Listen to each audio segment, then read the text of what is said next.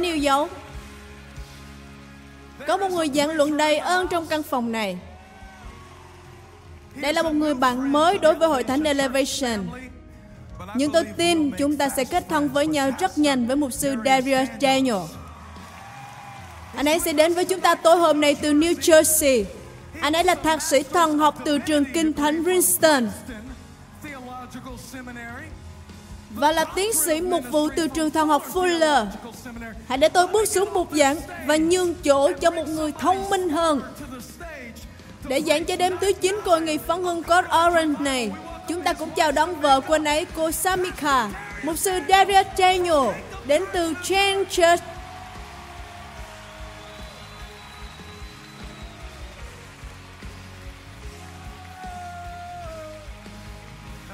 Wow, sự ngợi khen đầy dẫy nơi này.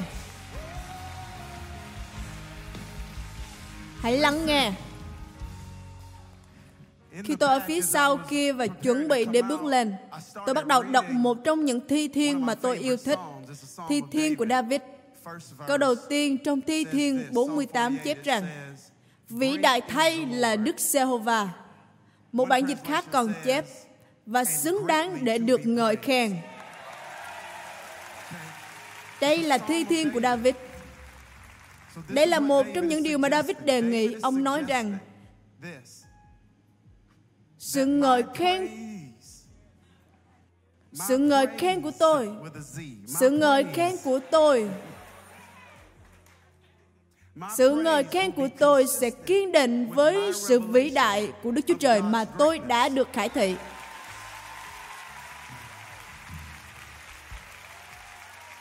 Cho nên nếu tôi nhận biết rằng Ngài là một Đức Chúa Trời bình thường, tôi sẽ ngợi khen Ngài với một nhiệt huyết bình thường. Nếu tôi nhận biết Ngài là một Đức Chúa Trời tốt lành, tôi sẽ ngợi khen Ngài với một lòng nhiệt huyết hơn. Nhưng nếu tôi biết rằng Ngài là Đức Chúa Trời vĩ đại, Ngài vĩ đại, Ngài là Đức Chúa Trời vĩ đại, hãy để Ngài nghe dân sự Ngài trỗi tiếng ca ngợi Ngài. Hãy ngợi khen Ngài Đức Chúa Trời vĩ đại của chúng ta.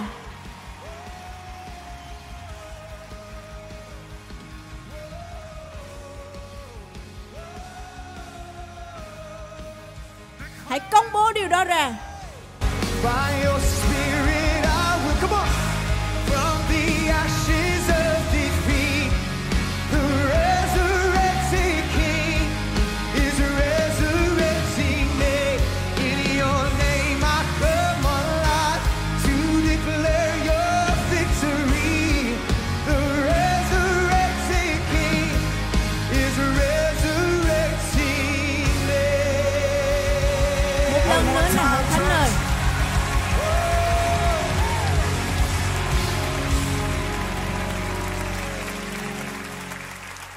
Hãy cầu nguyện lạy cha tối hôm nay. Chúng con đứng đây với tấm lòng tràn đầy sự biết ơn vì đặc ân ngay giây phút này. Vì những sự phước hạnh khi chúng con được kinh nghiệm ngài. Lòng chúng con tràn đầy sự biết ơn chúa vì những điều mà ngài đã làm trong suốt đại hội phấn hưng này, để lòng chúng con được thức tỉnh chúng con biết ơn vì những điều ngài đã làm mà mắt chúng con vẫn chưa thấy. Chúng con tin rằng ngài đang hành động cả trên những phương diện mà chúng con không biết. Chúng con cũng biết ơn ngài về những điều đó. Và tối nay chúng con cầu nguyện để không quá nhiều hay quá ít nhưng điều tốt nhất ngài sẽ dành cho chúng con ngay giây phút này. Chúng con hoàn toàn không quan tâm đến bất cứ điều gì ngoài ý muốn của ngài cảm ơn chúa vì ngài cho con được góp phần vào trong sự vận hành tuyệt vời này xin giúp con có trách nhiệm và trung tín giờ này sử dụng con theo ý Ngài. Dùng con cho sự vinh hiển của Ngài. Và chúng con nay xin những điều này trong danh của Chúa Giêsu Christ. Amen. Gia đình của tôi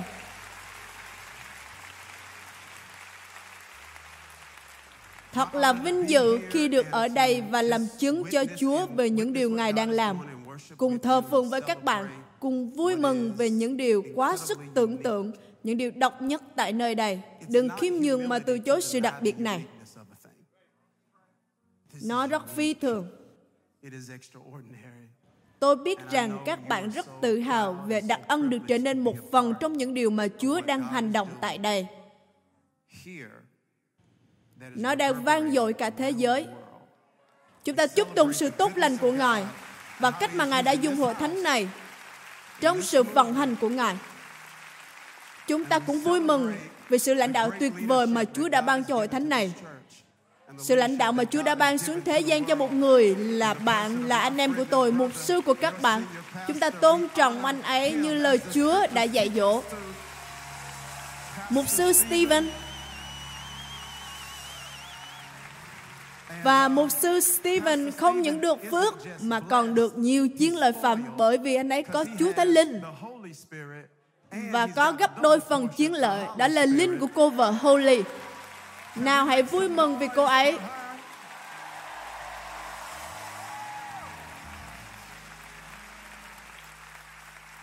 Chúng ta yêu cả hai người họ. Các bạn có thể ngồi.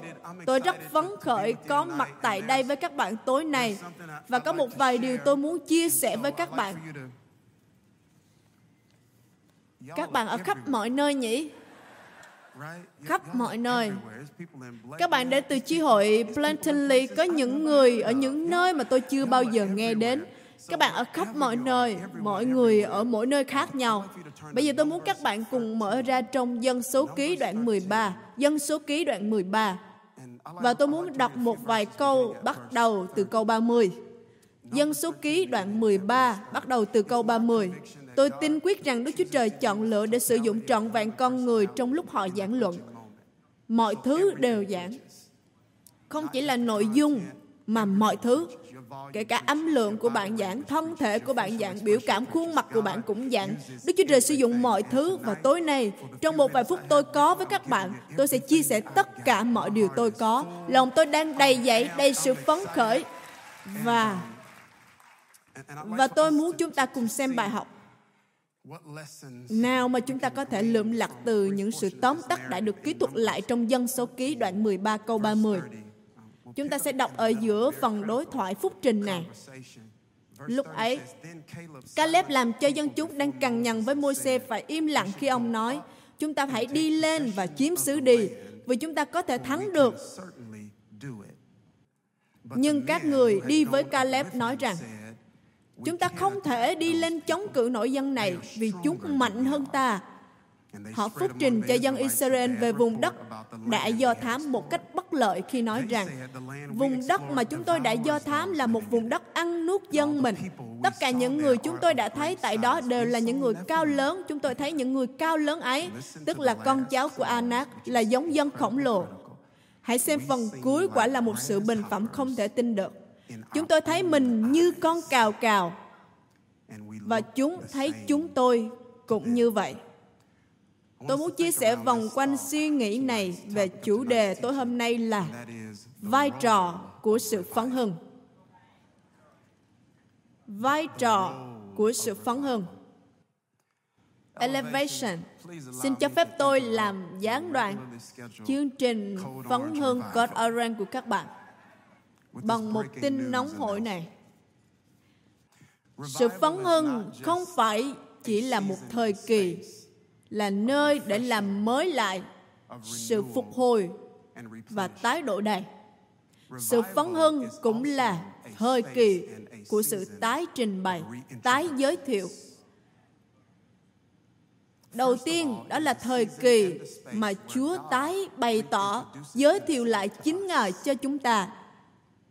Ở trong sự phấn hưng, chúng ta có những giây phút giống như môi xe và Ngài kéo bức màn để phơi bày cho chúng ta những mức độ và chiều kích trong sự hiện diện của Ngài mà chúng ta chưa hề kinh nghiệm trước thời kỳ này.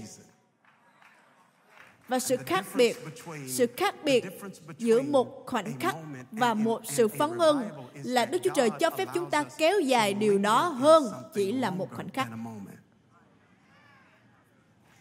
Cách bày tỏ này đánh thức trong chúng ta sự khao khát, thèm muốn mà nó sẽ không còn được thỏa mãn với những điều tầm thường và thế tục nữa nhưng nó đánh thức trong chúng ta một sự thèm muốn khôn nguôi và đầy dẫy sự đam mê, đeo đuổi sự hiện diện của Đức Chúa Trời trong những cách mà bạn chưa hề theo đuổi trước đó. Bởi vì sự nguy hiểm của việc bày tỏ là nếu một lần bạn đã được bày tỏ, bạn sẽ không thể bị ẩn giấu một lần tôi đã thấy những điều mình không thể thấy, một lần tôi đã cảm nhận được những điều đó, tôi không thể không được đổ đầy nó. Tôi thậm chí không biết nếu đó là một lời nào. Một lần tôi đã có được sự gặp gỡ độc đáo với chúa, thì tấm lòng của tôi bắt đầu nhịp đập vì nó. Tôi bắt đầu khao khát điều đó. Sự thèm muốn của tôi sẽ gia tăng và nó sẽ không còn như trước nữa. Mẹ tôi thường nói với tôi, Daniel, con đừng làm tiêu tan sự khao khát của con. Elevation, tôi muốn nói với các bạn đã quá trễ rồi. Đức Chúa Trời đã đánh thức điều gì đó trong suốt 9 ngày này mà nó sẽ thay đổi sự khao khát của bạn mãi mãi. Sự phấn hưng là nơi, là thời kỳ để Đức Chúa Trời tái trình bày, tái giới thiệu Ngài với chúng ta. Không chỉ như vậy thôi, nhưng nó là còn nơi thời kỳ Ngài tái trình bày, giới thiệu chính chúng ta với chính bản thân chúng ta. Bạn có nghe điều tôi vừa nói không? Nó là nơi là một thời kỳ đức chúa trời tái trình bày chúng ta với chính chúng ta. có một bản thể của bạn mà bạn chưa hề gặp. Và Đức Chúa Trời muốn bạn gặp bản thể ấy. Đó là bạn trong sự khôn ngoan hơn, mạnh mẽ hơn, vững chắc hơn, kiên cường hơn, bình an hơn, và sự căng thẳng đang giảm thiểu, nhưng sự ngợi khen đầy dẫy, đó chính là bạn những tiềm năng và năng lực ở trong bạn vẫn chưa được khai thác đó là bản thể mà bạn vẫn chưa gặp và đức chúa trời muốn nắm tất cả bạn lại và tuôn đổ vào chính bạn một bản thể mới Bạn không thể nhìn thấy Chúa khác biệt mà không nhìn vào chính mình. giáp đã nói như thế này sau khi đã chịu sự thử thách và trải qua những điều gian nan. Ông nói trong giáp đoạn 42 câu 5 câu 6. Trước đây tai con có nghe về Chúa, nhưng bây giờ mắt con đã thấy Ngài. Vì vậy con ghê tởm chính mình. Bạn không thể thấy Ngài khác biệt nếu không thấy mình khác biệt. Bạn không thể thấy Ngài to lớn nếu như không thấy mình to lớn. Bạn không thể thấy Ngài mạnh mẽ nếu như không thấy mình mạnh mẽ. Bạn không thể thấy Ngài khôn ngoan nếu như không thấy mình khôn ngoan. Bởi vì bạn ở trong Ngài và Ngài ở trong bạn. Và sự nhận thức của bạn về Ngài ảnh hưởng đến nhận thức về chính bản thân của bạn. Bạn bước đi khác biệt, nói năng khác biệt. Bạn không chạy khỏi cô lạc nhưng chạy đến đối đầu với hắn và bạn nói rằng, hỡi kẻ Philippines không chịu cắt bì này là ai mà dám thách thức đạo quân của Đức Chúa Trời.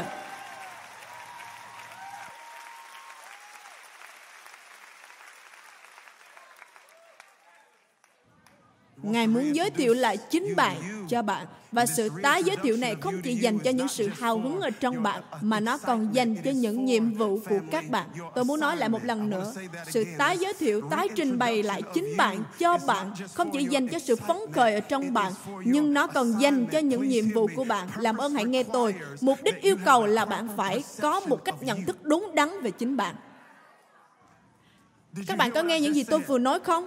Mục đích yêu cầu là các bạn phải có một nhận thức đúng đắn, rõ ràng về chính bạn. Bởi vì những tiến trình và chất lượng cuộc đời bạn không phải chỉ được quyết định bởi cách mà bạn nhìn xem Chúa, nhưng nó cũng bị ảnh hưởng bởi cách chúng ta nhìn nhận bản thân mình. Sự tăng trưởng của chúng ta được xác định bởi những điều bên trong của chúng ta. Tôi muốn biết cái nhìn bên trong của bạn như thế nào. Không phải chỉ là tầm nhìn bên ngoài của bạn, nhưng là những gì bên trong của bạn. Khi bạn nhìn vào bên trong, bạn thấy gì? Bạn thấy mình là một con cào cào hay thấy mình là một người khổng lồ? Cái nhìn bên trong của bạn là gì? Bởi vì có những chiến trận bạn sẽ không thể nào chiến đấu nếu bạn không có cái nhìn bên trong đúng đắn. Có những cơ hội bạn sẽ không thể đeo đuổi nếu bạn không có cái nhìn bên trong đúng đắn. Có những thứ bạn sẽ sớm bỏ chạy nếu như bạn không có cái nhìn bên trong đúng đắn. Tôi tin rằng Đức Chúa Trời đang hành động điều gì đó bên trong chúng ta, trong cơn phấn hơn cốt orange này. Nó sẽ giúp tôi nhìn đúng đắn.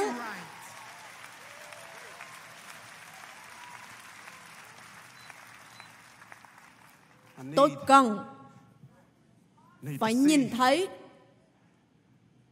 Bởi vì tôi có thể đi được bao xa tùy thuộc vào tầm nhìn của tôi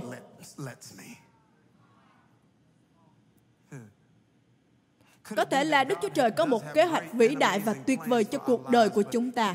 Nhưng cũng có thể kế hoạch của Ngài chính là sự ưu tiên của Ngài. Có thể kế hoạch của Ngài là dành cho tương lai. Kế hoạch của Ngài là điều Ngài muốn làm. Thậm chí Ngài đảo ngược thiên đàng để khiến nó xảy ra. Nhưng Ngài cũng có thể sẽ cho phép chúng ta sống dựa trên cấp độ mà chúng ta thỏa mãn cũng có thể Ngài là đấng chân chiên dẫn dắt và mong đợi chúng ta theo Ngài.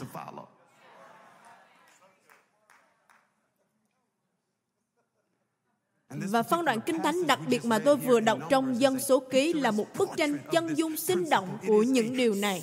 Đây là một câu chuyện bày tỏ bức tranh màu sắc trong tâm trí của chúng ta. Quả là một kiệt tác của lẽ thật mà tôi đang cố gắng trình bày rõ ràng. Chúng ta đọc câu chuyện trong sách Dân số ký nhưng thật ra ngữ cảnh của câu chuyện này bắt đầu ở trong suốt Egypto ký. Bạn biết suốt Egypto không? Hãy cùng nói suốt Egypto. Từ suốt có nghĩa là ra khỏi, thoát ra. Vậy nên nội dung chứa đựng trong sách suốt Egypto ký là một nội dung bày tỏ cho chúng ta cách Đức Chúa Trời cung ứng cho chúng ta một lối thoát. Dân Israel 400 năm làm phu tù tại Egypto và tự đề của sách đã khích lệ tôi vô cùng bởi vì nó nhắc nhở tôi rằng Đức Chúa Trời là Đức Chúa Trời của sự giải thoát. Tại sao điều đó lại khích lệ cho tôi? Nó khích lệ tôi bởi vì Đức Chúa Trời là Chúa của sự giải thoát, có nghĩa là tôi không bao giờ bị mắc kẹt. Tôi có thể cảm thấy mình bị mắc bẫy. Người ta có thể thấy tôi đang bị kẹt. Nhưng bởi vì Ngài là Đức Chúa Trời của sự giải thoát và Ngài sẽ rẽ biển đỏ, Ngài sẽ rẽ biển đỏ để đưa tôi đến nơi mà tôi cần phải đến. Ngài là Đức Chúa Trời của sự giải thoát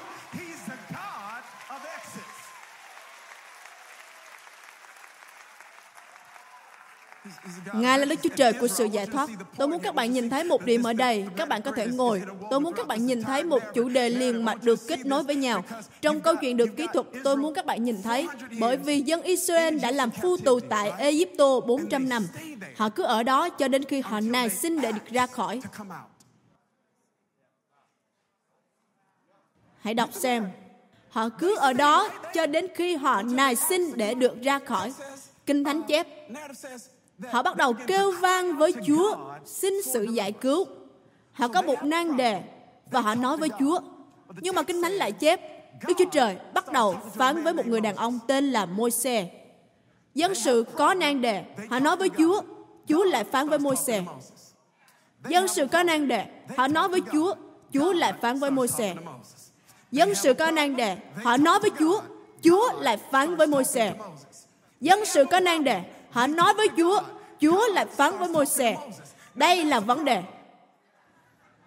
Bởi vì nhiều khi tôi cứ ngạo mạn rằng nếu tôi có nan đề tôi thưa với Chúa và tôi muốn Ngài phán với tôi.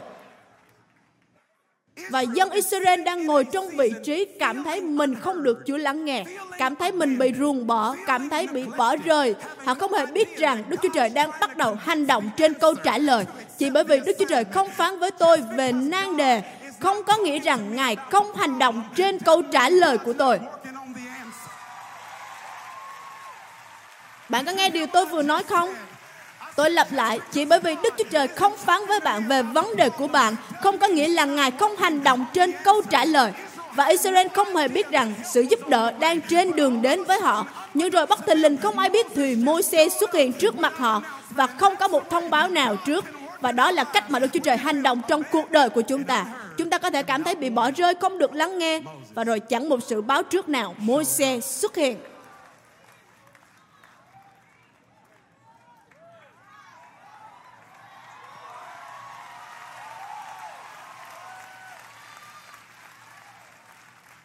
Đức Chúa Trời đã nói với Môi-se phải không? Người đàn ông thật kỳ lạ. Ông ta chưa bao giờ thích hợp với nhiệm vụ này. Cuộc đời ông ta luôn luôn bị khước từ. Tất cả những điều ông ấy biết là mẹ của ông đã bỏ ông. Ông không hề biết về những câu chuyện trước đó. Ông không hề biết rằng mẹ ông đã phải bỏ ông để cứu ông. Ông chỉ biết rằng mình bị bỏ. Và ông lớn lên ngay trong cung điện của Pharaoh. Và chúng ta có thể thấy ông hoàn toàn không thích hợp bởi vì ông quá đậm chất Hebrew để trở thành người Egypto. Nhưng lại cũng quá đậm chất Egypto để trở thành người Hebrew.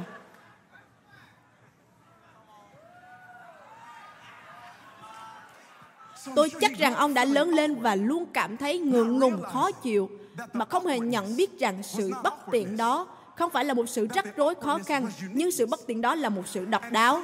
Và đôi lúc bạn phải chờ đợi để bạn có thể hiểu được và nhận lãnh sự mặc khải về lý do tại sao bạn lại cảm thấy khó khăn bất tiện trong những thời kỳ trước.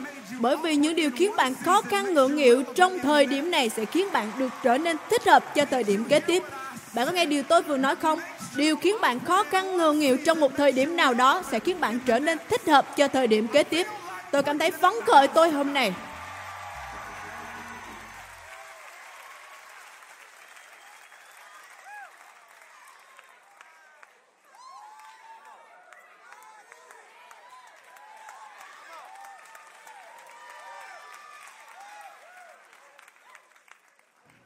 Đức Chúa Trời bắt đầu nói chuyện với Môi-se.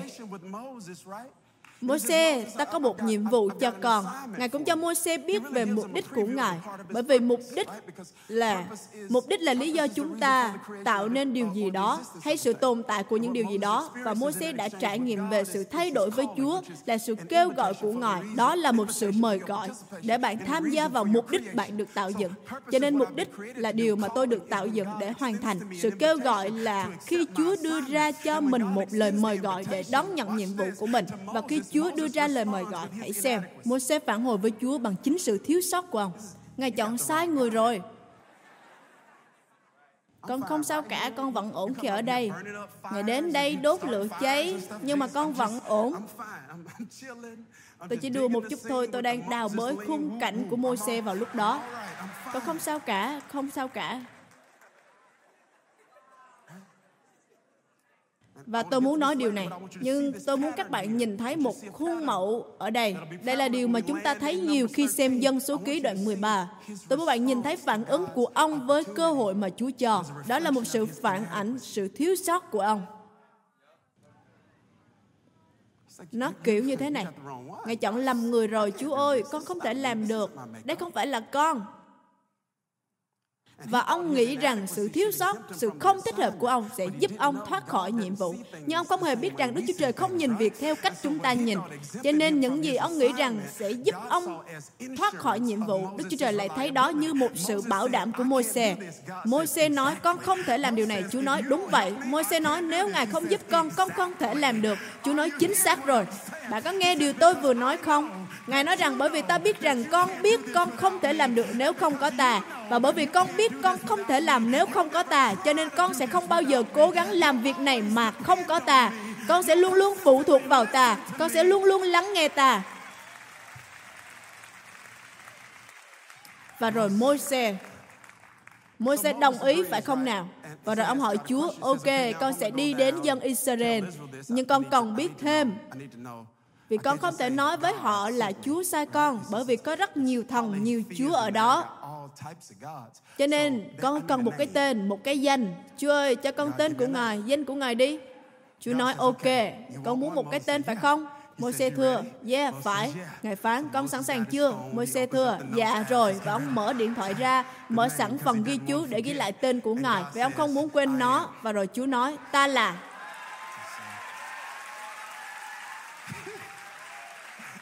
và Môi-se viết xuống ta khoảng trống là khoảng trống. Và rồi Chúa hỏi gì thế Môi-se? ông thưa con đang chờ. Con đang chờ Chúa đọc thêm đây mà. và Chúa nói không hết rồi. Ông hỏi Chúa ta là gì nữa vậy Chúa? Ngài phán rằng ta là đấng ta là. Có nghĩa là còn rất nhiều danh mà ta sẽ là từ này được dịch sang tiếng Anh rồi phải không? Chúng ta nghe về Yahweh, Jehovah, đó là những danh giao ước của Chúa. Ta sẽ là đấng, ta sẽ là. Có nghĩa là bây giờ Môi-se, con vẫn chưa biết con cần ta là ai, nên vẫn chưa có một cái tên, một danh nào mà ta có thể cho con cân xứng với danh mà ta sẽ ở cùng với con.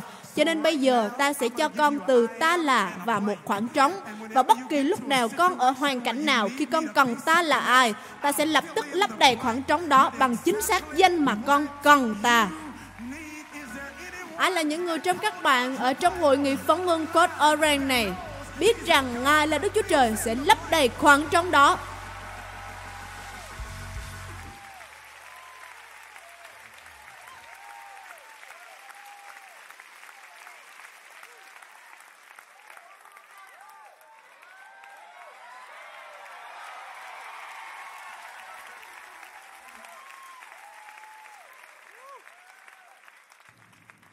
Và rồi Môi-se đồng ý.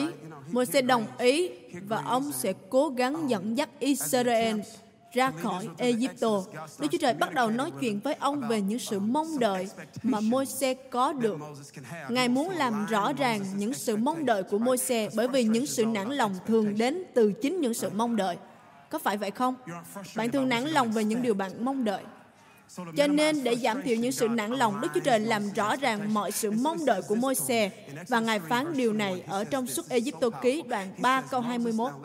Ngài phán điều này rất năng quyền. Môi xe hãy nghe. Con sẽ dẫn dân này ra khỏi Egypto. Ta sẽ làm cho dân này được ơn dưới mắt người Egypto để khi ra đi, các con sẽ chẳng ra đi tay không. Điều này vô cùng quan trọng. Ngài nói về thời kỳ chịu khổ cực. Thời kỳ chịu khổ cực này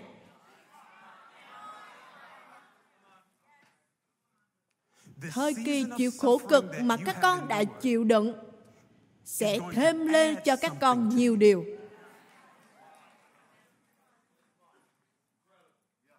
Thông thường chúng ta vui mừng chúc tụng về những điều chúng ta thoát ra khỏi. Nhưng tôi nghĩ câu hỏi mà chúng ta cần hỏi là chúng ta đã ra đi với điều gì? Tôi đã ra khỏi những cơn bão tố. nhưng bạn đã ra khỏi đó với điều gì bạn có ra khỏi đó và mang theo sự khôn ngoan hay sức mạnh mà bạn chưa từng có trước đó không? Bạn có ra khỏi đó với một cái nhìn mà bạn chưa hề có trước đây không? Bởi vì chỉ khi bạn ra khỏi với điều gì đó, thì khi bạn nhìn lại, bạn mới có thể nói như David, thật tốt lành, vì tôi đã ở trong sự mâu thuẫn để tôi có thể học được nhiều điều. Những bài học tuyệt vời nhất đến từ những thời kỳ thách thức nhất. Cho nên nếu bạn phải đến giai đoạn chịu khổ hãy ra đi với điều gì đó. Nếu bạn đã từng phải giải quyết nhiều khó khăn hãy bước ra với điều gì đó. Nếu bạn phải khóc hãy thoát ra khỏi với điều gì đó. Đó là điều ngài nói. các con sẽ chẳng ra đi tay không.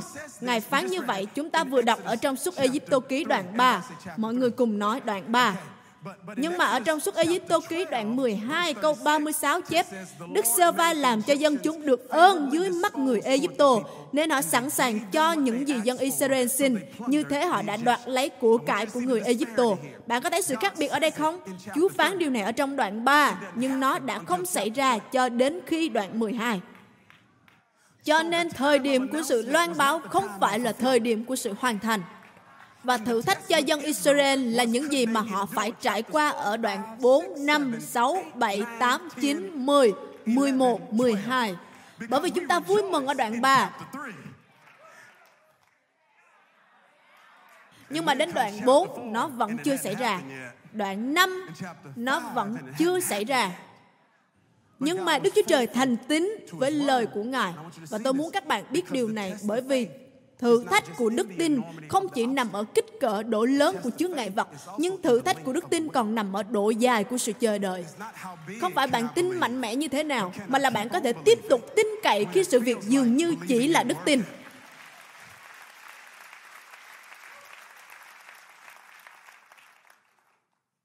Trong suốt chuỗi sự việc, Pharaoh quyết định để dân Israel đi và rồi lại thay đổi.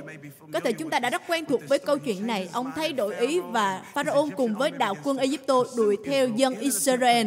Họ ráng sức đuổi bắt để đem dân Israel trở lại làm phu tù. Và Moses bây giờ đang ở trong một tình thế hóc búa bởi vì ông đang dẫn dân sự đến nơi mà ông công bố là vùng đất hứa. Nhưng mà giờ biển đỏ đang ở trước ông và đạo quân Pharaoh đằng sau ông. Và ông thấy mình bị mắc kẹt nhưng Đức Trời là Đức Chúa Trời của sự giải cứu. Ngài đầy năng quyền trong sự lãnh đạo. Và bây giờ, dân sự bắt đầu than phiền và họ kêu la Môi-se chúng ta phải làm gì đây và kinh thánh chép Môi-se nói với dân sự hãy đứng vững và xem sự giải cứu của Đức giê va và rồi ông quay sang hỏi Chúa Chúa ơi chúng ta phải làm gì đây Ông nói với dân sự, Đức giê va sẽ hành động và đến với Chúa nói rằng, Ngài phải làm gì đi Chúa? Các bạn biết câu chuyện rồi phải không? Ông cầm gậy, giơ tay mình lên và Kinh Thánh chép, biển đỏ bắt đầu rẽ ra. Tôi đã ở trong hội thánh cả cuộc đời. Tôi đã ở trong hội thánh 37 năm, chính xác là 37 năm và 9 tháng.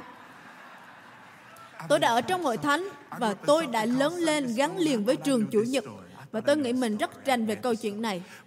Nhưng tôi đã thấy có một chi tiết rất nhỏ ở đây nhưng lại vô cùng quan trọng. Kinh Thánh chép ở trong suốt Egypto ký đoạn 14 câu 21. Môi xe giơ tay trên biển, suốt đêm đó. Đức Sêu va khiến một trận gió đông thổi mạnh để dồn biển lại. Hãy xem. Tôi đã nghĩ, biển đỏ rẽ ra ngay lập tức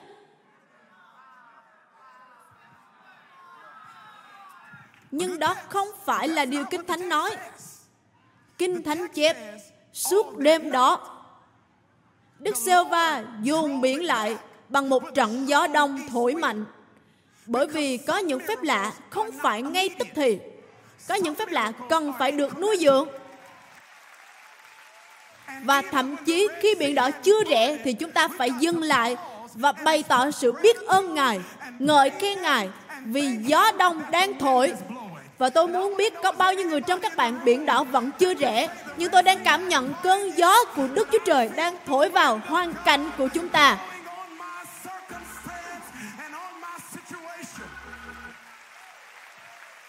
Tôi gần xong rồi, tôi muốn các bạn nhìn thấy điều này.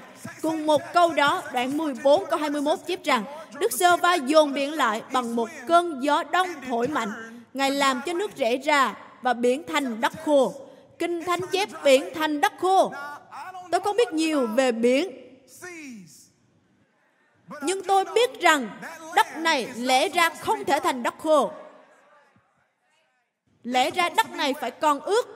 Nó phải là bùn mới phải. Nhưng nó lại khô. Và tôi không biết tại sao nó lại khô. Đây chỉ là một sự phỏng đoán.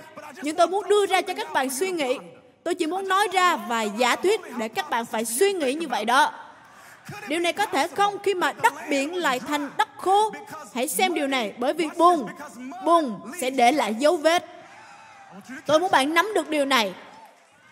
Tôi có thể nói bạn đã ở đâu khi nhìn thấy những dấu vết trong quá khứ của bạn.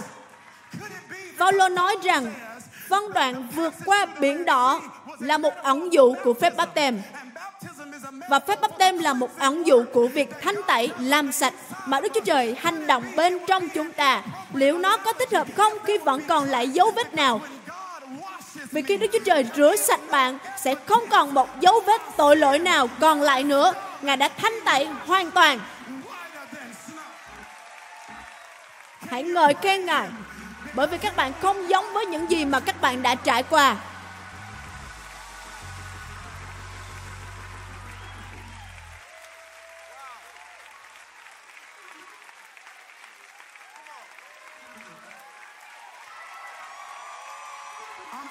Tôi đã được tha thứ, được tẩy sạch, tôi được xưng công bình. Tôi đã được cứu chuộc bằng chính dòng huyết của chiên con. Quá khứ đằng sau tôi, tương lai trước mắt tôi. Nếu các bạn vui hưởng trong dòng huyết của Chúa Giêsu, hãy ngợi khen Ngài.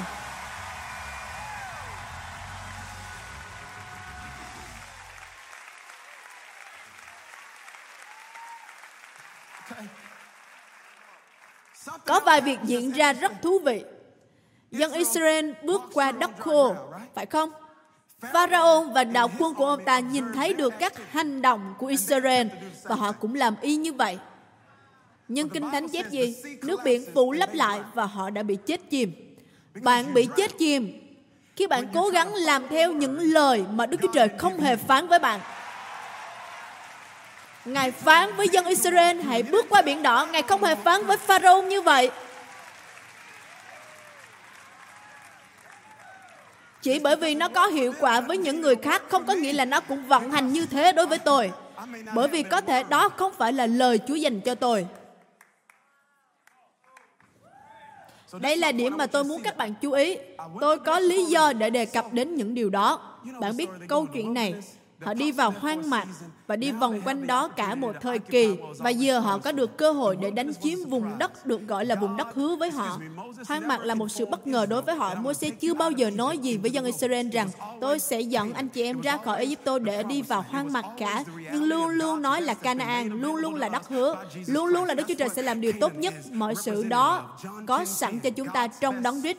Đó là điều mà Canaan đại diện cho. gian đoạn 10 câu 10. Đức Chúa Trời luôn dành điều tốt nhất cho chúng ta. Kẻ trộm chỉ đến để cướp phá và hủy diệt, nhưng Chúa Giêsu đến để cho chiên được sự sống và sự sống đầy tràn. Đó là điều mà Canaan đại diện cho. Đức Chúa Trời luôn dành điều tốt nhất cho chúng ta. Những tiềm năng trong họ đã được mua chuộc bởi vì khi họ được chuộc, những tiềm năng của họ cũng được thay đổi. Khi ở tại Egypto, tiềm năng của họ bị giới hạn, nhưng khi Đức Chúa Trời cứu chuộc họ đã mở ra cho họ một thế giới mới đầy khả năng và những cơ hội. Môi xe sai 12 thám tử đi dò thám và 10 người trong số họ quay trở về và họ nhìn thấy những kẻ khổng lồ chỉ có hai người nhìn thấy Đức Chúa Trời và rồi họ khiến cả hội chúng ở trong một thời kỳ tốt hơn với quá khứ nhưng chẳng là gì đối với tương lai. Và đây là câu hỏi của tôi. Sau tất cả mọi điều mà tôi đã dẫn chứng, biển đỏ rẽ ra, phép lạ, sự giải cứu, sự chu cấp mà Chúa đã làm, làm thế nào mà bạn thấy Chúa làm những điều đó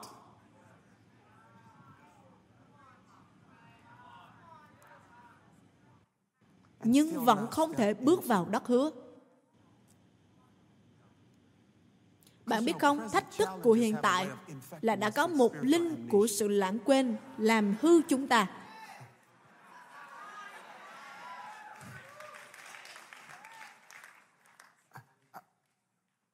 Tôi tự hỏi làm thế nào mà họ lại chứng lại lúc đó? Làm thế nào nhưng đây là điều kỳ lạ mà Kinh Thánh cho chúng ta biết lý do.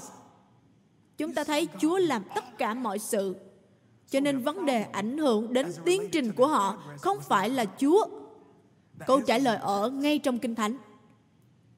Dân số ký đoạn 13. Hãy xem đi. Chúng tôi tự thấy mình giống như con cào cào cho nên vấn đề không phải là cách họ nhận biết Chúa. Vấn đề chính là cách họ nhìn nhận bản thân của mình. Hãy xem điều họ nói. Chúng nó là những người khổng lồ.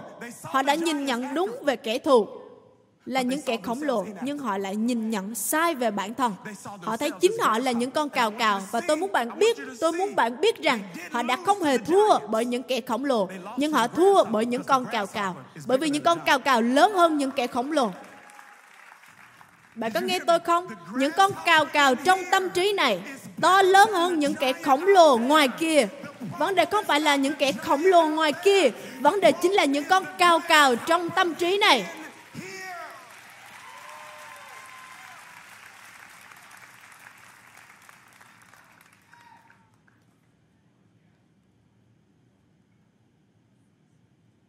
Họ đã không hề vươn tới những tiềm năng mà họ đã được chuộc. Tôi muốn bạn hiểu điều này không phải vì những vấn đề đạo đức, nhưng bởi vì những sự thiếu sót không đầy đủ. Bởi vì có những cơ hội đến với vỏ bọc bề ngoài là những sự thách thức.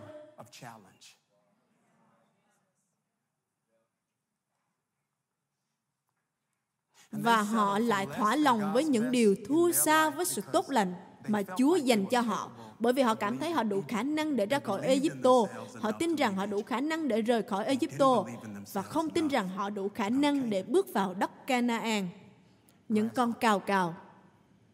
Chỉ là một vấn đề nhỏ nhưng lại là một hậu quả lớn trong những năm gần đây, tôi thật sự bước vào hành trình phục hồi thuộc linh và thêm lên những sự thông biết về những ý nghĩa tăng trưởng thuộc linh và ý nghĩa để Chúa thánh tẩy tâm hồn, chức vụ chữa lành của Chúa Giêsu trong tấm lòng của nhân loại.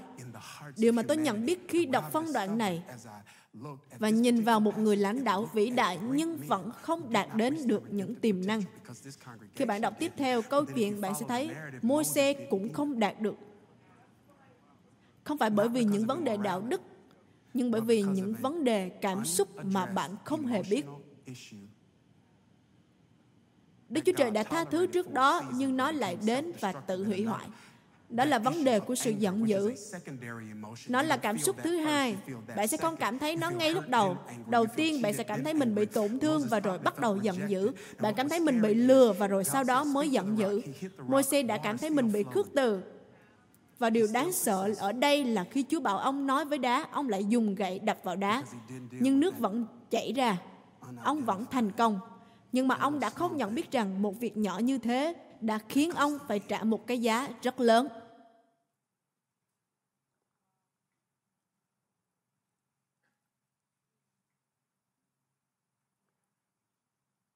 Tôi không bào chữa gì cả. Nhưng có những thời kỳ Ngài thường xuyên phán với chúng ta về việc chúng ta là ai. Có lý do bởi vì Ngài biết rằng tôi sẽ luôn hành xử theo cách tương ứng với sự mặc khải về chính bản thân của tôi. Cho nên Ngài nói với tôi rằng con rất đặc biệt, con được lựa chọn, con độc nhất, con là muối, là ánh sáng. Nếu như tất cả những điều đó là lẽ thật, Ngài đã biết hết rồi, tại sao Ngài cần phải nói với tôi? Đó là bởi vì tôi cần phải biết. Các bạn có tin rằng mình có đầy đủ? Các bạn có tin rằng đấng ở trong bạn vĩ đại hơn những điều trong thế gian? Các bạn có tin rằng Đức Chúa Trời đang sống trong bạn lớn hơn mọi trở ngại ở trước mắt bạn? Các bạn có tin rằng bạn không phải là con cào cào, nhưng bạn là một người khổng lồ. Và tôi cầu nguyện để trong cơn phấn hưng God Orange này, Đức Chúa Trời sẽ bẻ gãy, phá vỡ mọi sự thiếu sót, thiếu hụt.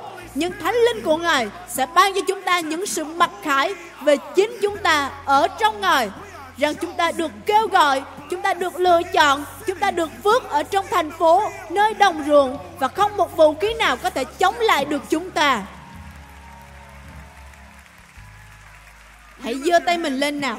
Cha ơi, con cầu nguyện hôm nay cho từng tấm lòng đang hướng lên Ngài.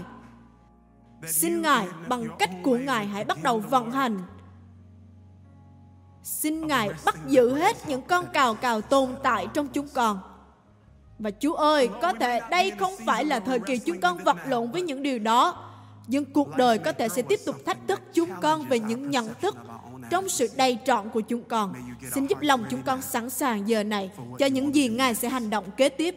Và chúng con cầu nguyện để dân sự của Chúa tại đây sẽ bước vào những sự đầy trọn trong sự tốt lành của Ngài. Con cầu nguyện để Ngài sẽ xây dựng chúng con như hội thánh đầu tiên để những con người này sẽ bắt đầu công việc đảo ngược thế giới này Xin Chúa ban phước cho anh chị em. God bless.